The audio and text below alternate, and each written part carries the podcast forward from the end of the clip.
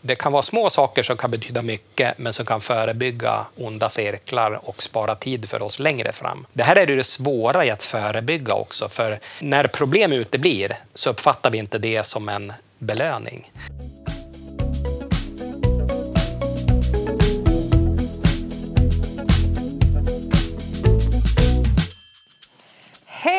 Välkommen till Skolprat, en podd om skola, undervisning och lärande. Jag heter Karin Rådberg och vid min sida den förträffliga Niklas Åkerblom. Hur mår du idag Niklas? Tack Karin, jag, jag mår bra. Det är skolstart, har en ganska bra sommar bakom mig med mycket tid med familj och vänner och varit på västkusten och är liksom lite laddad nu för, för, en, för ett nytt läsår. Ja, men jag ser det. Vilket glow du har, som de brukar säga. Äsch, det är lite rödsprängdhet som jag tror du pratar om, ska jag gissa på. Hur mår du själv, Karin? Ja, men jag mår jättebra. Jag har slagit personligt rekord i bad i sommar, så det känns ju helt fantastiskt. Så två dopp i år? Ja, två, det blev två dopp i år. Nej, men underbart. Men man är ju lite taggad på att starta igång terminen ändå, även om semester är fantastiskt det är med. Vi startar igång hejdundrandes här. Dagens gäst är faktiskt en favorit i repris. Han har varit med i Skolprat tidigare. Och Det avsnittet är faktiskt det mest lyssnade av alla avsnitt vi har gjort. Så välkommen till Skolprat igen, Petri Partanen. Hur mår du idag? Tusen tack! Jättekul att vara tillbaka i skolprat. Och jag mår alldeles utmärkt. Det har varit en sommar med både ledighet och lite konferenser och lite forskningsarbete. Så att en fin mix faktiskt. Det, det låter roligt. Du, du, är runt lite överallt i världen har jag förstått. Ja, eh, jag är ju gästforskare på UCL, Institute of Education i London, så att jag pendlar mellan London och Sverige kan man säga och eh, gör lite avstickare till olika håll eh, i Europa där jag har forskningssamarbete och så. Och så har jag ju en fot i Sverige givetvis, så att jag har också eh, i uppstarten jobbat lite grann med handledning och föreläsningar och sådana saker inför höstterminen och så. Det är ett fantastiskt spännande jobb som du har. Åka runt och få prata skola, träffa många skolmänniskor och se mycket skolor i, i verkligheten. Ja, nej, men det, det, är jag är väldigt tacksam över det. Och jag tycker också att den här internationella utblicken som jag började med efter att jag blev klar med min avhandling 2016, då åkte jag till London eh, och bodde där ett år. Och just det här att komma ut till andra länder och jämföra skolsystemen. Jag är ju intresserad av hur man bygger upp stödsystem, jämför det svenska stödsystemet för elever i behov av stöd med andra länder. Jag jobbar en del i år, eh, både i fjol och eh, den här kommande verksamhetsåret så kommer jag jobba en eh, del med finska skolor också. Det, det är ju alltid roligt att, att, jämföra likheter och skillnader. Utmaningar, glädjeämnen. En del saker är lika i, i vad som är utmaningar med elevers lärande, hälsa, lärande och utveckling. Och en del saker så ser jag att, ja men aha, här gör de på ett lite annorlunda sätt? Kan det vara någonting för svensk skola? Och ibland är det faktiskt så att saker vi gör i den svenska skolan framstår som att ja, men här har ni någonting som eh, ni faktiskt kan låna från den svenska skolan. Det här låter oerhört spännande och jag står här bara och tänker att det här är ett annat poddavsnitt, ett nytt poddavsnitt. Vi ska välkomna dig tillbaka för tredje gången. Kanske om ett år eller så. Prata om internationella skillnader, likheter och vi kan lära från varandra mellan länderna. Det här eh, är ju det, första avsnittet på eh, alltså läsår 23-24 och som sagt tillbaka efter en, en lång och härlig sommar. Idag tänkte vi just diskutera ämnet skolstart eftersom vi befinner oss just i många olika skolstarter runt om i Sverige. Fylld av förändring och utmaning för många av våra elever. Eh, och även om vi är utvilade och laddade för att öppna upp våra verksamheter nu. Vi skulle gärna vilja höra dina tankar Petri eh, om hur man kan underlätta övergången från sommarlov till att börja skola för alla elever. Ja, alltså det första jag tänker är att eh, många lärare har erfarenhet av det här och man har jobbat ett antal år som lärare. Så att jag tror att många lärare kan svara på den här frågan minst lika bra eller kanske till och med bättre än vad jag kan göra. Men jag tänker att jag har ju också jobbat under många år som skolpsykolog på mina fem skolor som jag jobbade uppe i Östersunds kommun så var jag ju med i den här processen och, har träffat lärare i handledning och eh, i elevhälsoarbetet. Så jag har ju sett saker som lärare gör som gick hem när det gäller skolstarten, men också saker som kanske inte blev riktigt lika bra. Och jag tänker att den där frågan är ju så bred om man bara tänker skola i allmänhet, för det hänger ju faktiskt på om är man klasslärare för en årskurs 1 åtta och så kommer barnen och man träffar dem liksom en ny grupp så är ju uppstarten en sak och jobbar man på gymnasiet och är ämneslärare och träffar flera hundra elever så blir det ju en, kanske ett annat svar på frågan. Så att eh, det kanske är svårt att säga generella saker eh, exakt om, om vad, vad fungerar. Jag tror att man måste ha lite grann det i bakhuvudet, att fundera på hur ser min roll ut så att säga.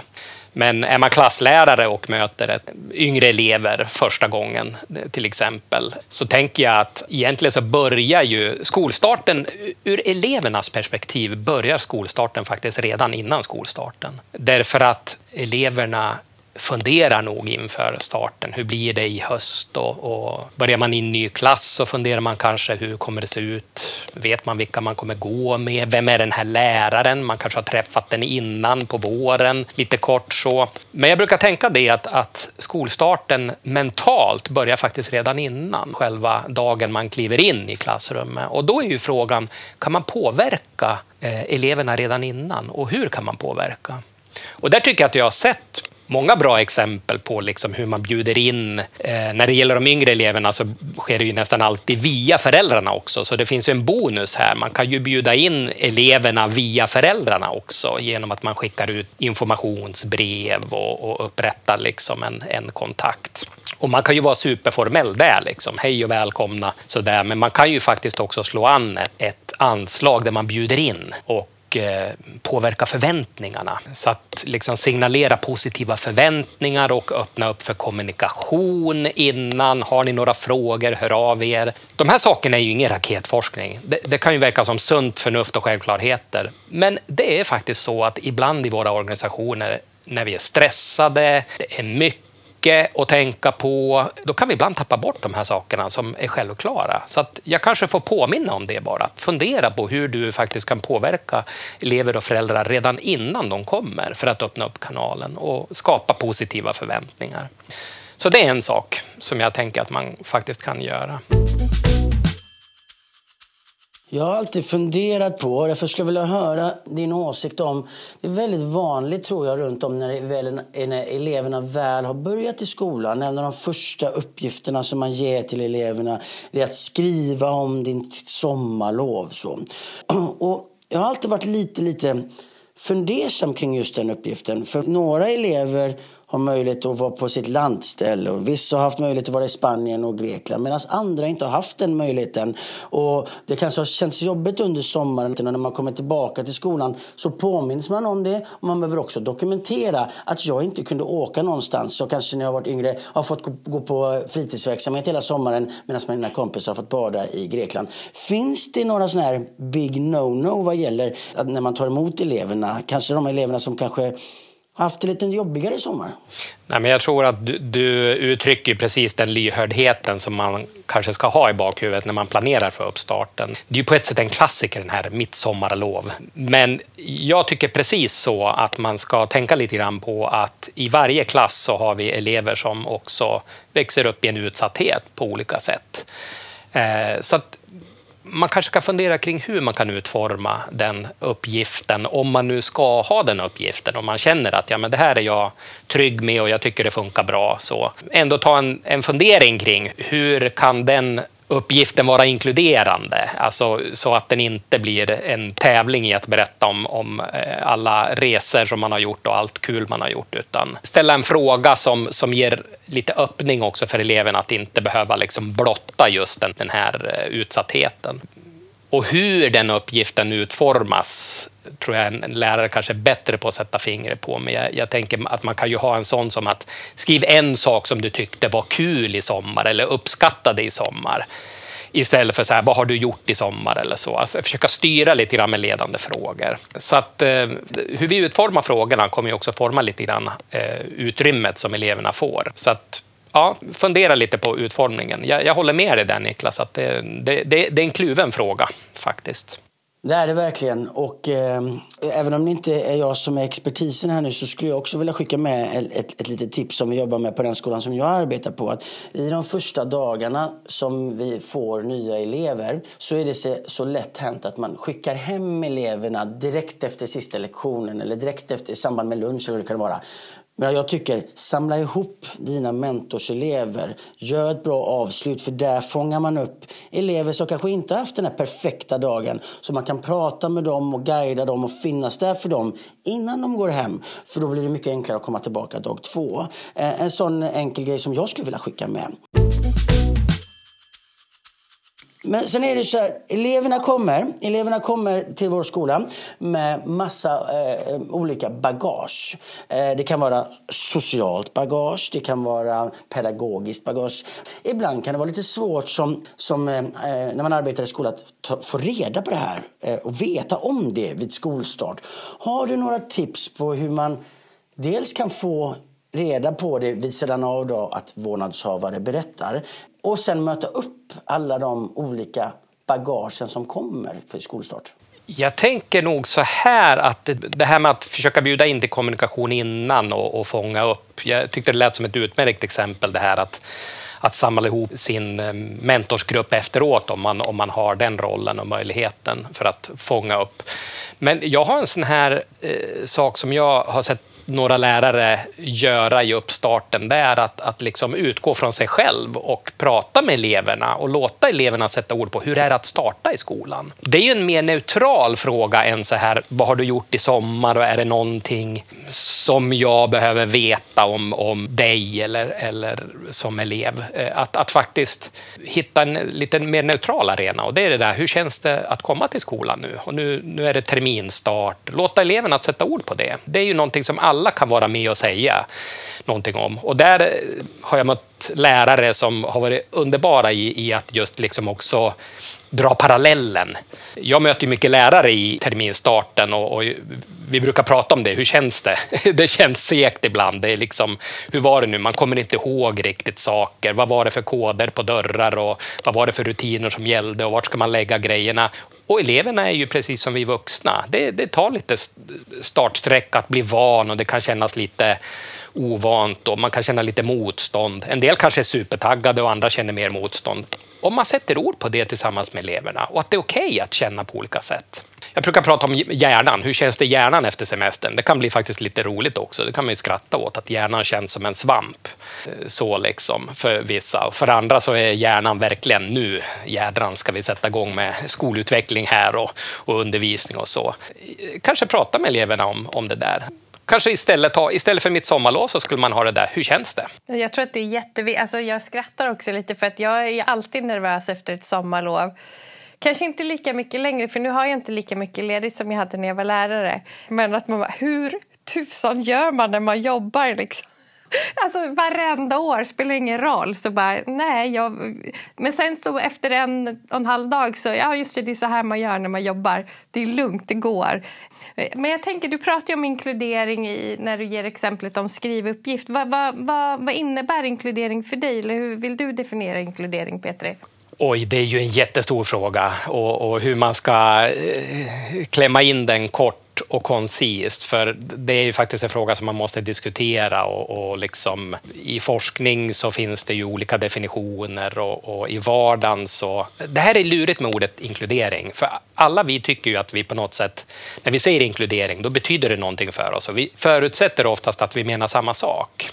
Men för mig så, så handlar faktiskt inkludering i hög grad om, om att eleverna på lång sikt ska uppleva delaktighet, att de tillhör en grupp och att de räknas med i skolan och att de lär sig att utvecklas. Så att, jag menar, det är vanligt att vi pratar om inkludering i, i svenskt sammanhang utifrån sitter man inne i klassrummet tillsammans med alla eller är man i mindre grupp och så. Och det tycker jag är lite en återvändsgränd i diskussionen, för, för elever trivs olika bra och fungerar olika bra i olika sammanhang. Sen är det bra om vi försöker skruva på och anpassa Eh, skolan så att eleverna eh, ska kunna platsa där. Men, men det kan inte utgå från en fysisk definition av att man måste sitta i en viss typ av rum på ett visst sätt. 100 procent. Så att för mig är inkludering väldigt mycket också utifrån ett elevperspektiv. Upplevelse av delaktighet, känsla av sammanhang, att jag begriper det som pågår, att jag kan möta upp de förväntningar som finns på mig och känna att jag utvecklas och duger och räknas. Det här är ju svåra begrepp för att det blir också väldigt subjektivt. Jag har under, under fjolåret och under det här läsåret också kommit jobba med ett antal verksamheter kring det här med mindre särskilda undervisningsgrupper. Och det är ju så att en grupp av elever i de särskilda undervisningsgrupperna, de upplever sig verkligen inkluderade. De, de trivs i det mindre sammanhanget. Och skulle vi gå till deras upplevelse så kan de uppleva att de inte är inkluderade i det större sammanhanget. Sen finns det elever som upplever precis motsatt också. Så att det visar på det komplexa när vi försöker bygga inkluderande verksamheter, att det är lätt att hamna i förenklade definitioner av inkludering. Är motsatsen till inkludering exkludering? Det, det, blir så svart eller vitt. Liksom. Antingen så är du inkluderad eller så är du exkluderad. Det är det, allt däremellan. Känslan av att vara inkluderad. Det är det vi är ute efter. Men den är olika för, för olika individer. Ja, Sen är det väl så att det finns ju också i inkluderingsforskningen ändå eh, att om vi börjar särskilja elever och begränsa deras tillgänglighet till utbildning och att vi sänker förväntningarna på deras lärande och att de sänkta förväntningarna och att vi sorterar eleverna leder till att de inte utvecklas lika optimalt som de kunde ha gjort. Då blir ju det exkluderande också på lång sikt. Där kan ju elever ändå känna att ja, men jag går till vardagen och det, det funkar okej, okay, men om vi sänker förväntningarna på elevernas potential, möjlighet att lära sig, så blir det exkluderande, fast eleverna själva kanske inte upplever det, att de är exkluderade. Och det visar ju på att vi, vi heller inte bara kan fråga eleverna, känner du dig inkluderad? Och då är det tillräckligt. Utan vi måste också faktiskt kunna titta på, utvecklas, lär sig eleverna? Får de de förmågor och färdigheter och kunskaper som de behöver med sig i ryggsäcken från skolan? Så att vi behöver flera olika facetter i synen på inkludering och exkludering. Men hur kan vi arbeta för att planera för att skapa ett större, en större känsla av sammanhang i skolan? Alltså, du pratar om meningsfullhet, begriplighet och hanterbarhet. Hur kan vi liksom fokusera, lägga fokus på det i skolan? Har du några, några tankar där, Petri? Ja, alltså det krävs ett arbete på flera nivåer. Och jag, jag brukar lyfta fram hela skolan-perspektivet som viktigt, att man måste jobba tillsammans i, i hela skolan. Och det innebär att elevhälsopersonalen, IHT, som är nyckelpersoner som oftast möter elever i behov av eh, stöd, mera, mera, mera omfattande stöd eller elever i behov av extra anpassningar och särskilt stöd, om vi använder de begreppen. Eh, de behöver vara involverade i arbetet, jobba tillsammans med lärarna och arbetslag och skolpersonal och fundera kring hur bygger vi vårt stödsystem i vår verksamhet. Vanligtvis brukar vi beskriva att vi har tre nivåer i, i den svenska skolan. Vi har ledning och stimulans, det vill säga ordinarie undervisning. Hur blir den så stimulerande, och utvecklande och stödjande som möjligt för många elever? Men sen måste vi också ha nästa nivå, det vill säga elever behöver också extra support både inne i klassrummet och tillfälligt under kortare perioder utanför klassrummet eh, för att stötta lärandet. Och sen har vi den tredje nivån, särskilt stöd. Elever som behöver mer varaktigt eh, stöd. Vi måste synka de här tre nivåerna på skolorna för att det ska funka.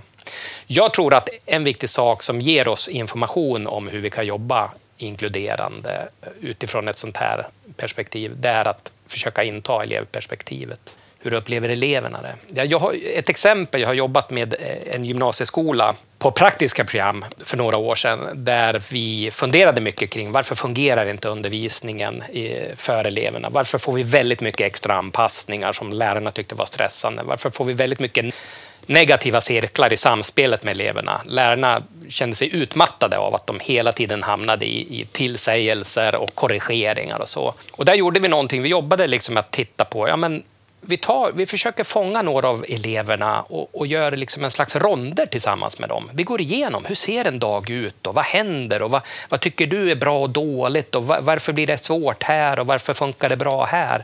Och det var ett exempel på hur vi intog elevperspektivet. De här eleverna som kunde liksom stöka på ganska rejält när det var skarpt läge. När vi intog de här ronderna tillsammans med dem och gick igenom hur saker funkar, då var ju de, de var ju som tända ljus i att ge feedback kring att det här är inte bra, eller jag förstår inte vad jag ska göra nu i den här situationen, eller i den här miljön hittar inte jag. Och det gav jättemycket feedback till lärarna. Det löste ju inte alla problem, men det gav ökat förståelse för vad man kunde göra för att försöka minska de här eh, slitningarna mellan personalen och eleverna. Ja, men det låter ju jätte Jätte, alltså alla kloka människor som är med i vår podd pratar ju om att vi ska prata med eleverna. Niklas, du sa innan att ni är inne i kvalitetsplaneprocessen nu och vi sitter där och tänker hur ska vi få till det till nästa år? Vad behöver vi fokusera på? Och vi kanske måste inkludera eleverna i det också på något sätt. Det är för deras skull vi är i skolan.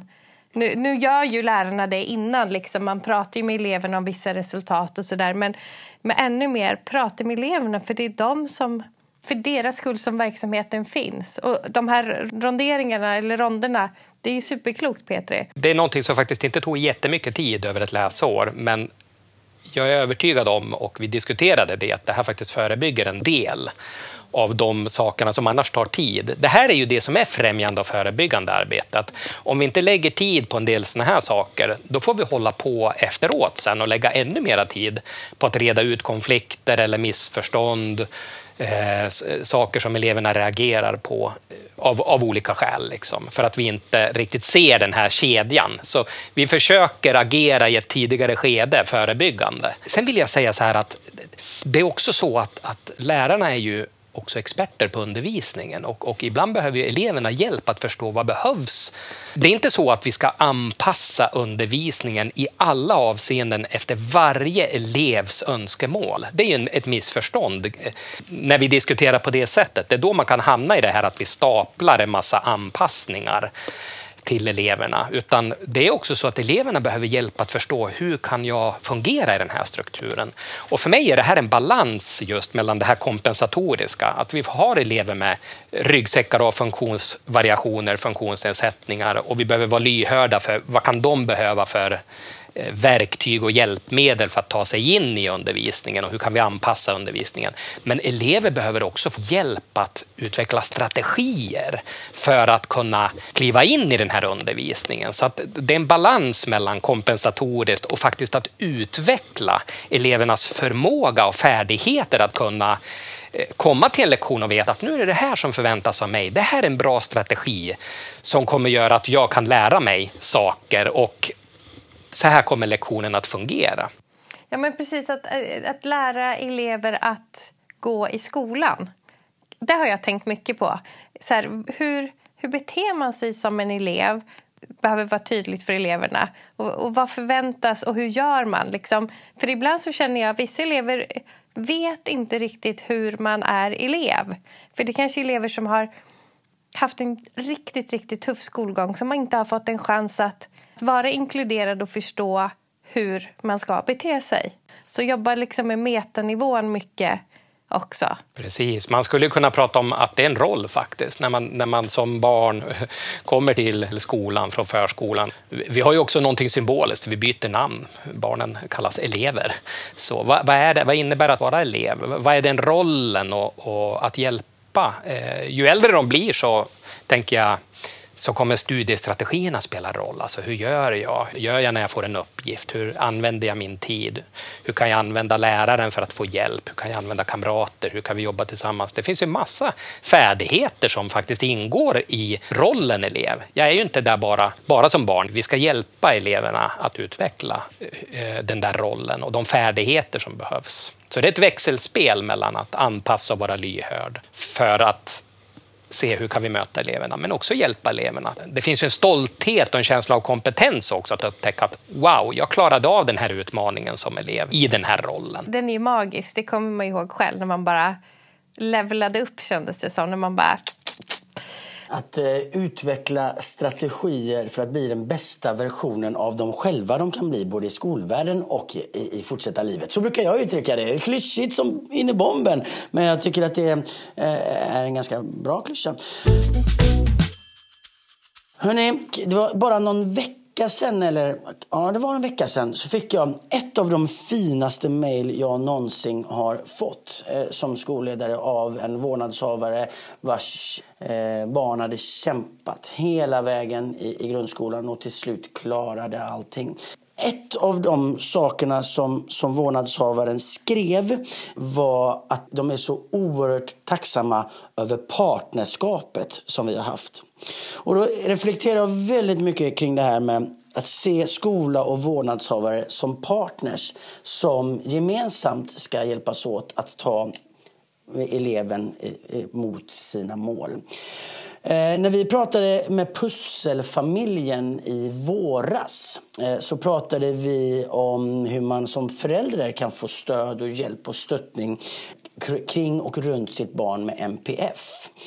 Och då undrar jag lite så här, för det är vet jag en, en, en, en stor svårighet ibland att samarbeta med vårdnadshavare. Eh, vad kan man som förälder göra för att stötta sitt barn under skolstarten? Detta oavsett MPF eller inte. Och hur kan man skapa ett bra partnerskap? Ja, det här är en fråga som jag ofta fått genom åren och under en period eh, så jobbade jag mycket med rådgivningssamtal till föräldrar eh, på mina skolor. Och jag ska faktiskt använda samma liknelse som när det gäller eleverna, att hjälpa dem att hitta sin roll. Att föräldrar behöver också hitta sin roll som skolförälder. För att när mitt barn börjar i skolan så uppstår det faktiskt en situation där jag också får en ny roll. Eh, och jag tänker att det är bra att fundera på den rollen som förälder. Alltså vad, vad kan jag göra för att hjälpa mitt barn in i skolan och in i lärandet? Och det är ju inte bara det här med, jag menar, vi kanske tänker konkret sådana här saker som att se till att när de går till skolan så har de med sig alla grejer och har fått frukost i magen och, och, och att vi följer upp hemuppgifter eller läxor och, och sådana saker. Vi kan ju också tänka på, som förälder så reagerar man ju givetvis om ens barn signalerar att någonting är knasigt eller fel, att man hör av sig. Men jag tänker att skolförälderrollen handlar också om hur jag pratar om skolan med, med eh, mina barn. Därför att som förälder så påverkar jag mina barns bild av skolan. Och jag är ju själv förälder och, och, har följt mina barn genom skolan. Så är det ju så att när ens barn berättar någonting, då reagerar man ju väldigt mycket instinktivt på det. Och så är det ju och så ska det vara. Men om man tänker ur ett skolförälders perspektiv så måste jag ju fundera på vad säger jag till barnet och hur kontaktar jag skolan, eh, läraren, klassläraren och där är ju det här partnerskapet viktigt. Vi har jobbat på några skolor just med det här med att stärka samarbetet mellan föräldrar och skola. Jag tror att det där glömmer vi bort ibland. Så det är ett bra ord det där med partnerskapet. På några skolor som, som jag har följt så har man jobbat med tematiska föräldramöten. Tematiska föräldramöten handlar just om det här att prata om här, den här skolförälderrollen och det har varit en hit faktiskt, just det här att, att ni vet, klassiskt föräldramöte, man kommer dit, sitter i för, för, små stolar vid bänken och sen så ska det fördelas vem som ska vara klassförälder och samla in pengar till skolan. Ni vet alla de här klassiska sakerna. Jag ser det grotesk och, eh, är det inte grotesk Nej, Solsidan är det väl? Alltså det finns ju ett antal sådana eh, som man, man mår så dåligt när man ser dem för det är igenkänning och någon som har sparat alla klagomål till det här mötet. Det är den dåliga.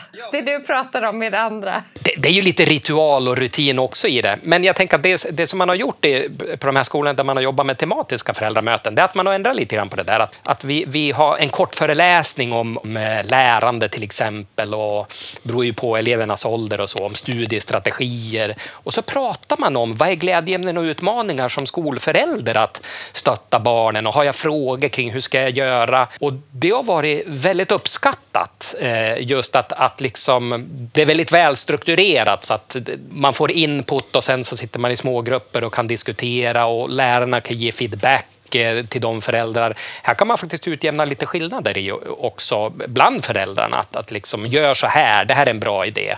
Hör av dig. Det är en del av det där partnerskapet, att man fyller det med innehåll. Jag skulle faktiskt ibland kanske lägga hellre 45 minuter på ett tematiskt föräldramöte eh, under en period. Hösttermin, vårtermin till exempel där man har den här typen av fokus. För Jag tror att det stärker partnerskapet mellan hem och skola. Och Det är ett sätt att stärka också skolförälderrollen. De har ju tematiska föräldramöten på min dotters högstadieskola i Stockholm.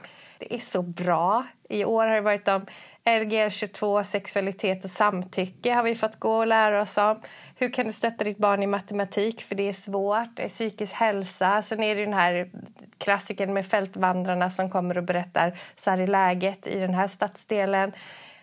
Man kommer in, man sätter sig, man får 15 minuters input kring någonting. Man får ta ett äpple, sen pratar man med andra föräldrar, sen får man gå hem. Och alla föräldrar gillar det här och de lär sig. Eh, alltså det är så jäkla bra. Och då tänker jag Karin att det stärker också partnerskapet. Så att om man som förälder sen får någonting från sitt barn som signalerar att det här måste jag höra av mig till skolan så är det enklare. Den tröskeln är lägre för att ta kontakt och säga att jag, jag hörde det här eller jag, jag, är bekymrad för den här saken. Och det är lättare att hitta det här samspelet där man betraktar det som ett gemensamt dilemma, försöker ta reda på varför blev det så. Ibland är det ett missförstånd, läraren kanske har en annan bild, kan ge en, en annan eh, information kring det. Det är lättare som förälder att förhålla sig lugnt också till och, och känna att ja, men det här, jag, jag är i trygga händer med de här frågorna. Och då är det i sin tur enklare också att inte då bli frustrerad när barnet barnet berättar och så skiner det fram mot barnet och så känner barnet att det blir också en lojalitetskonflikt mellan att nu är pappa eller mamma arga på skolan eller eh, kritiska mot skolan och det negativa. Och, så att, sånt här smittar ju liksom också. Så att, och vi måste jobba med det positiva eh, partnerskapet som, som öppnar upp för ett gott samarbete. Och jag tror också att när föräldrar förstår hur jäkla kompetenta majoriteten av människor i skola är det, det, är det man också fattar på de här mötena. Oj, det är ganska komplexa frågor man jobbar med. Ska man också undervisa om samtycke? Vad bra! Det behöver alltså, eller vad det nu är. Det, det, det ökar också respekten för vår kunskap, vi skolverksamma. Eh, vilket är jätteviktigt. Och att skolan har utvecklats sedan man själv gick i skolan på 70-talet, 80-talet. Ja, och det stärker faktiskt lärarens auktoritet.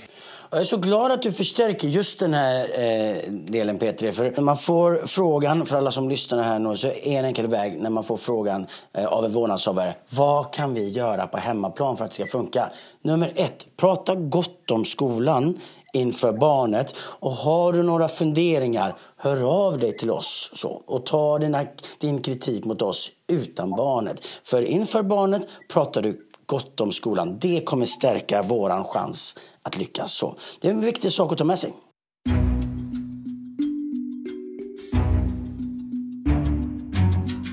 Nu ska vi byta fokus och gå in i, i, ett, i en programpunkt som kallas Karins kritiska kommentar eller Niklas nitiska blick. Idag är det min tur med den kritiska kommentaren. och Det behöver inte vara en kritik mot dig från oss, Petri utan det kan vara någonting som vi har snappat upp i samhället. och Det handlar om idag. För Folkhälsomyndighetens studie Barns hälsovanor 2022 har publicerats här under våren. och Det är ungefär 42 000 elever i åldrarna 11, 13 och 15 som har besvarat den. Och studien visar att trivseln i skolan har minskat bland 13 och 15-åringarna. Och den visar också att skolstressen ökar i alla åldrar eh, och att elevsammanhållningen har försämrats och att allt fler mobbas i skolan. Så när jag läste den här så konstaterade jag att barn och unga verkar med andra ord inte må jättebra i skolan. Och vad tror du Peter, utifrån dina erfarenheter, vad är orsakerna till detta? Men vad tror du också skulle kunna vara en positiv skillnad, en förändring? Eh, vad behöver vi göra?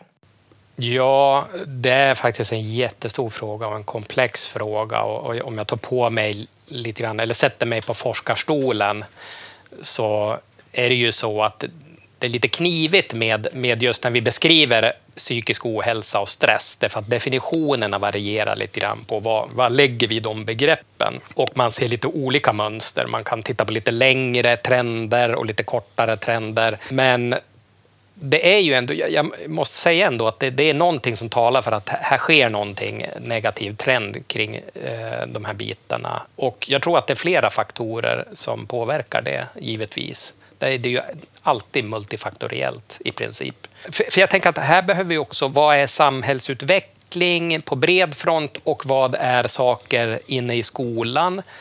eleverna tar med sig samhällsutvecklingen in i skolan i sitt fungerande och de tar också skolan, eh, det som händer i skolan ut i, på sin fritid. Kanske mer än någonsin idag när vi har sociala medier och så. Eh, det är ju så att mobbing, kanske fysisk mobbing så på plats, öga mot öga, eh, det kanske upphörde när man, man åkte hem eller man, man åkte till sitt sammanhang och sen så kom man tillbaka och det var illa nog. Eh, men idag så kan ju mobbingen fortsätta på sociala medier eh, och, och inför en mycket större publik än så att säga de som såg det på plats där.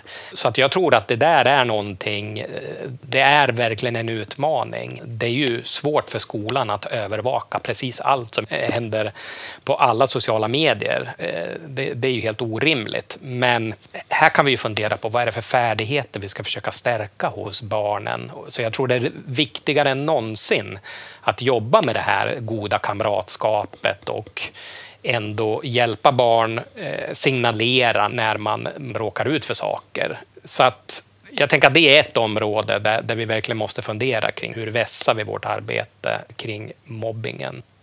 Därför att den är så skadlig. Den ger effekter in i, i vuxen ålder. Och fundera på hur skolan kan dra sitt strå till stacken. Jag tänker att bygga goda relationer. Eleverna behöver eh, få fylla sin ryggsäck med det här, hur är man en bra kamrat? Det handlar ju också om, en undervisning fungerar ju inte om vi inte jobbar med gruppfungerandet och normer i, i elevgrupper. Men sen har vi en annan faktor och det, det, är ju ändå det här med stressen kring skolprestationer. Jag tänker på en studie som Jan-Erik Gustafsson med kollegor gjorde på Göteborgs universitet för några år sedan, där vi ändå ser att det finns också en stress kopplat till skolprestationerna och där ser vi en överrepresentation av flickor på högstadiet och gymnasiet till exempel vad gäller prestationsångest och stress. Där har vi också ett område. Eh, hur kan vi förebygga en del av den stressen?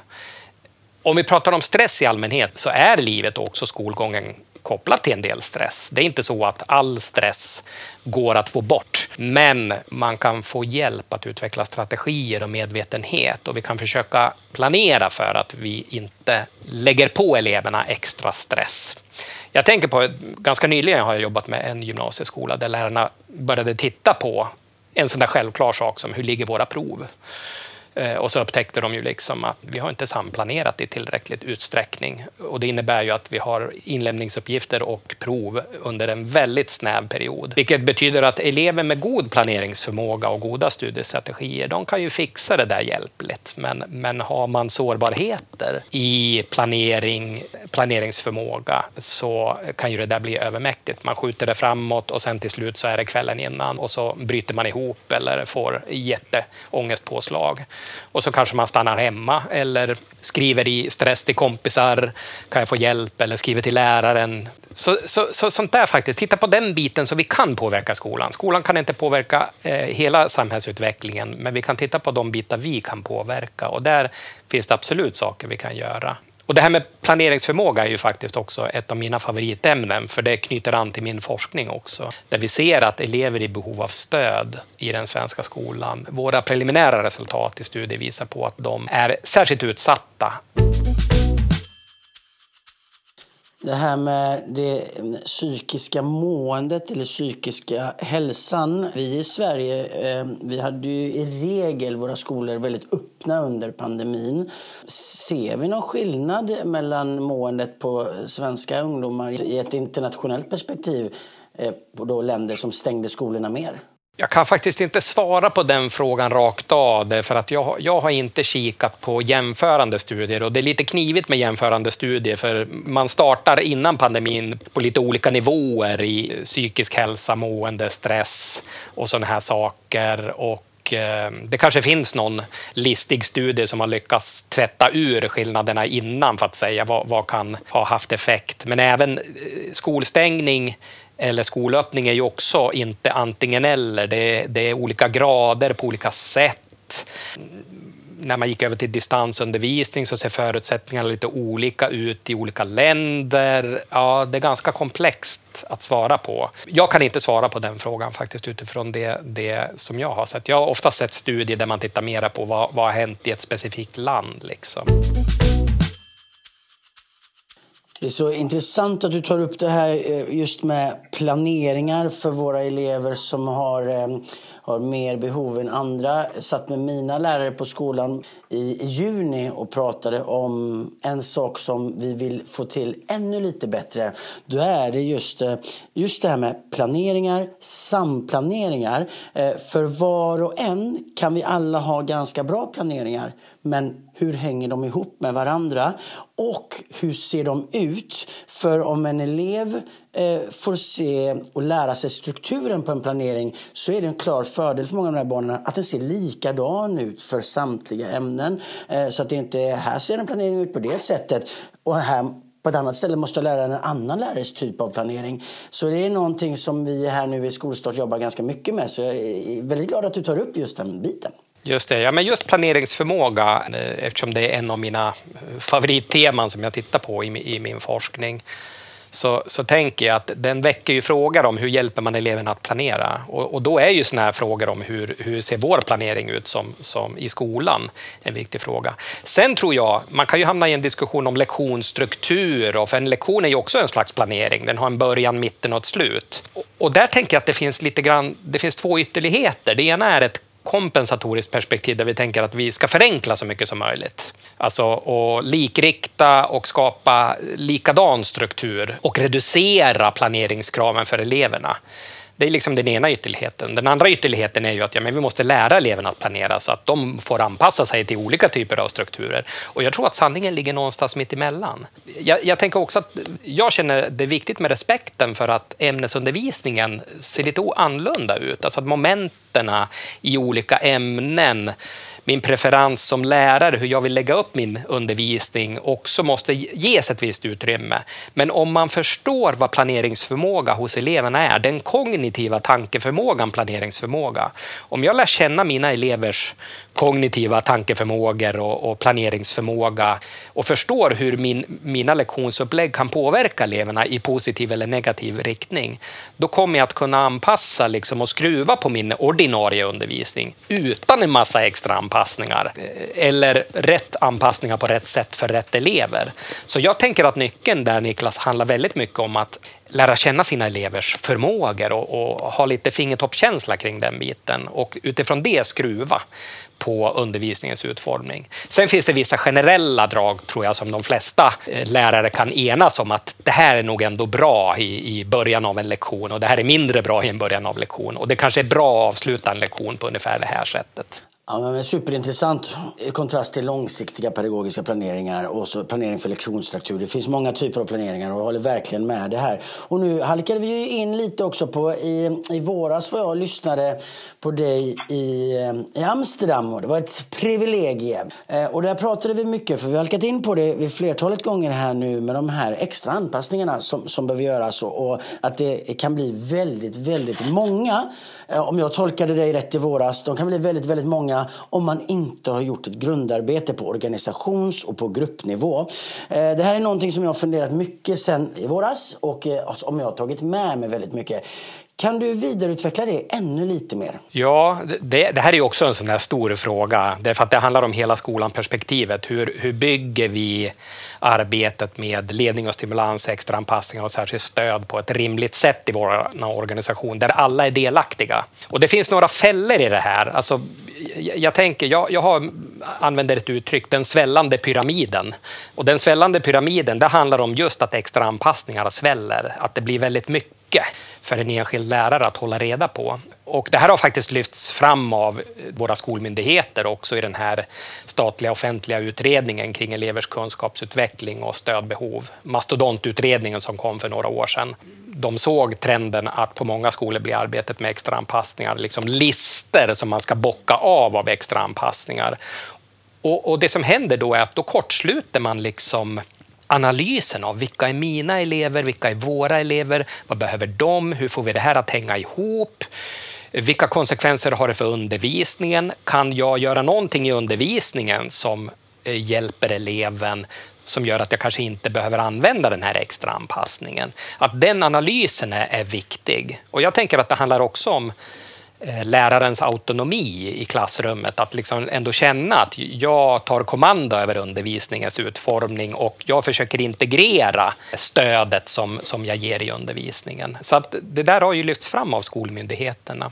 Och jag tänker att det, det är flera saker. Det finns, oh, det finns så många trådar här, men en tråd är att ibland jobbar vi preskriptivt i våra verksamheter. Det vill säga att Eh, elevhälsoteamet blir preskriberande för såna här extra anpassningar. Det kan bli ett dike mellan elevhälsoteamet och arbetslag, undervisande personal. Och då är det det man behöver jobba med. Då behöver man göra det grundarbetet.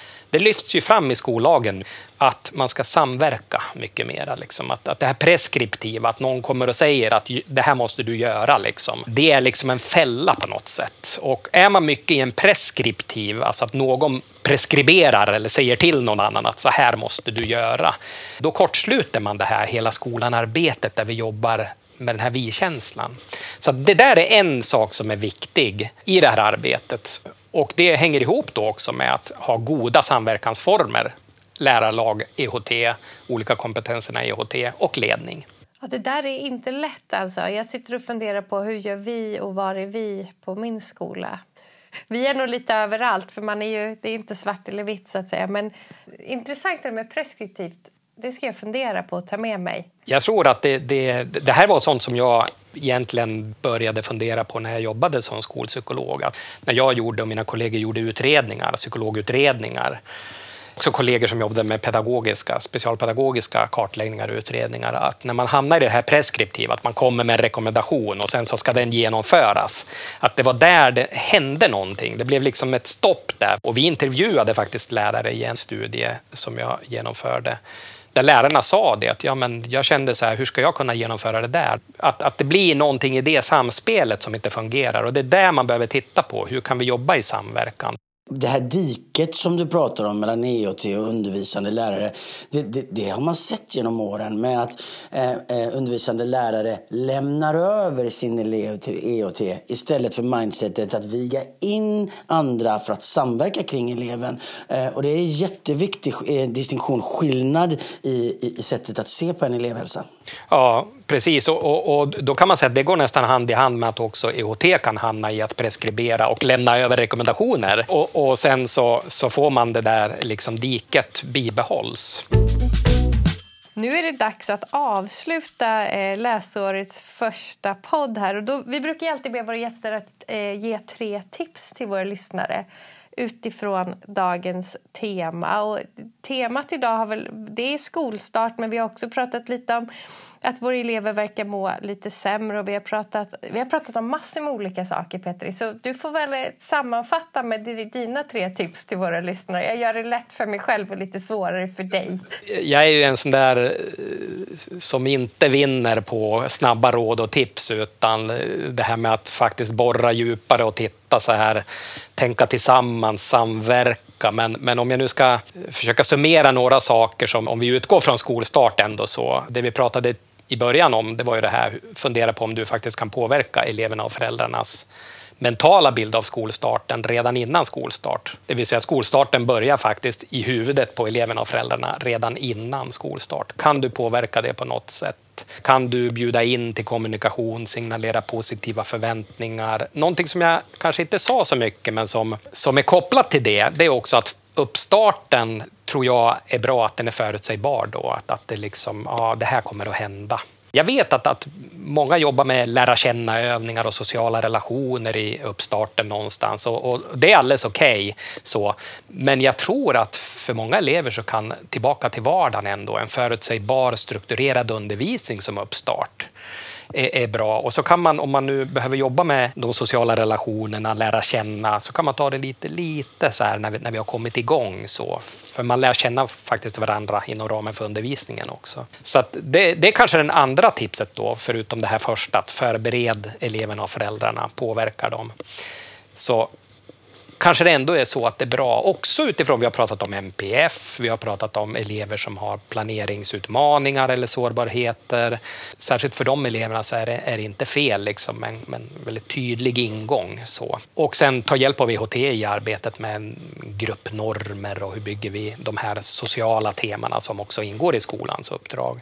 Och sen den tredje biten det är att fundera på hur du kan påverka föräldrarna i deras roll som skolförälder. Och det är kanske inte till den enskilda läraren utan kanske till skolan och till arbetslaget. Och jag tänker Karin, varför inte planera för ett tematiskt föräldramöte där ni pratar om glädjeämnen och utmaningar i rollen som skolförälder och hur vi kan stärka partnerskapet. Det här är saker som inte är jätteavancerade, det är inte jättesvårt. Vi lägger lite tid på det nu det kan vara små saker som kan betyda mycket, men som kan förebygga onda cirklar och spara tid för oss längre fram. Det här är det svåra i att förebygga också, för när problem uteblir så uppfattar vi inte det som en belöning. Att vi gjorde någonting som sen ledde till ett gott samarbete är ju mycket mer abstrakt än att oj, nu blev det problem, nu måste jag lägga krut på det här, jag måste ringa till föräldrarna, jag måste ta enskilda samtal med eleverna. Så det här är det svåra med förebyggande arbete, att, att eh, de här små sakerna vi gör ser vi inte alltid belöningar omedelbart av. Det kommer längre fram genom att det, problemen uteblir till viss grad. Ja, det, det, där kanske var tre. Strålande. Tusen tack. Vilka bra råd. Och jag är supersugen på att köra tematiska föräldramöten redan den här terminen. Kanske lite tajt med planeringen, men kanske till våren. då. Så Tusen tack, Petri, eh, och hoppas att du får en jättehärlig höst nu. Stort tack för att jag fick vara med. Jättestort tack. På återseende. På återseende. Det ser jag fram emot.